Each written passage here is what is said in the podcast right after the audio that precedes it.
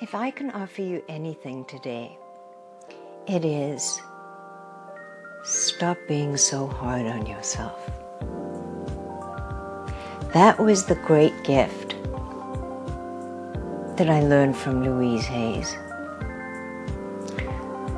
whose impact I don't think we can fathom how far-reaching her impact has been.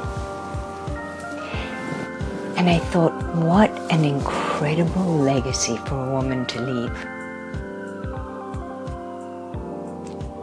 Don't be so hard on yourself. The belief that being hard on yourself will get you to do something different, create something different, that you will manifest different results, is a myth. The harder we are on ourselves, the less safe we feel.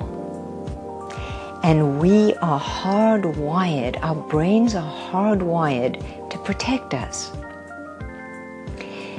So detecting unsafety means we may be in danger, which means we're going to contract and hunker down and definitely not do anything different. And if we don't do anything different, we won't create anything different. Give yourself a break today. That judgment, just let it go. Just let it go. Thanks for sharing. That's your opinion.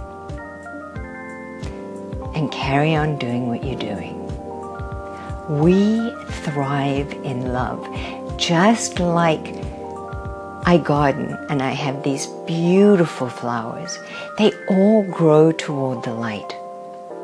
We grow toward the light.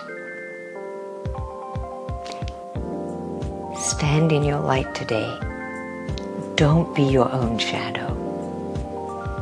You're loved and taken care of. Let your magic out to play.